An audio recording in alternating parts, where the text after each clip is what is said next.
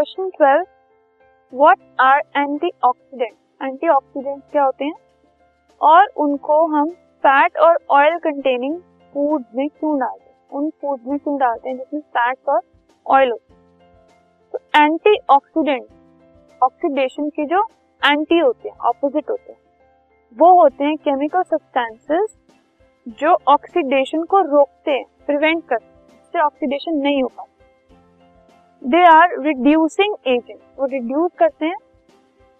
When they are added to fats and oils containing food, the fats and oils do not get oxidise easily and hence they are not turn rancid. जब भी fat और oil containing food होते हैं, अगर वो air के contact में आ जाए तो वो ऑक्सीडाइज होकर खराब हो जाते हैं, ठीक है।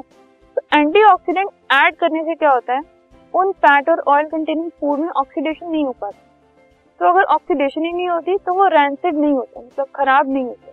तो एंटीऑक्सीडेंट्स क्या करते हैं, उस ऑक्सीडेशन को रोककर रैंसिडिटी को प्रिवेंट करते हैं। तो जो दो कॉमन एंटीऑक्सीडेंट्स यूज किए जाते हैं फूड में, वो है butylated hydroxy anisole, BHE short form इसकी, और ब्यूटाइलेटेड हाइड्रोक्सी टोलुइन, BHE।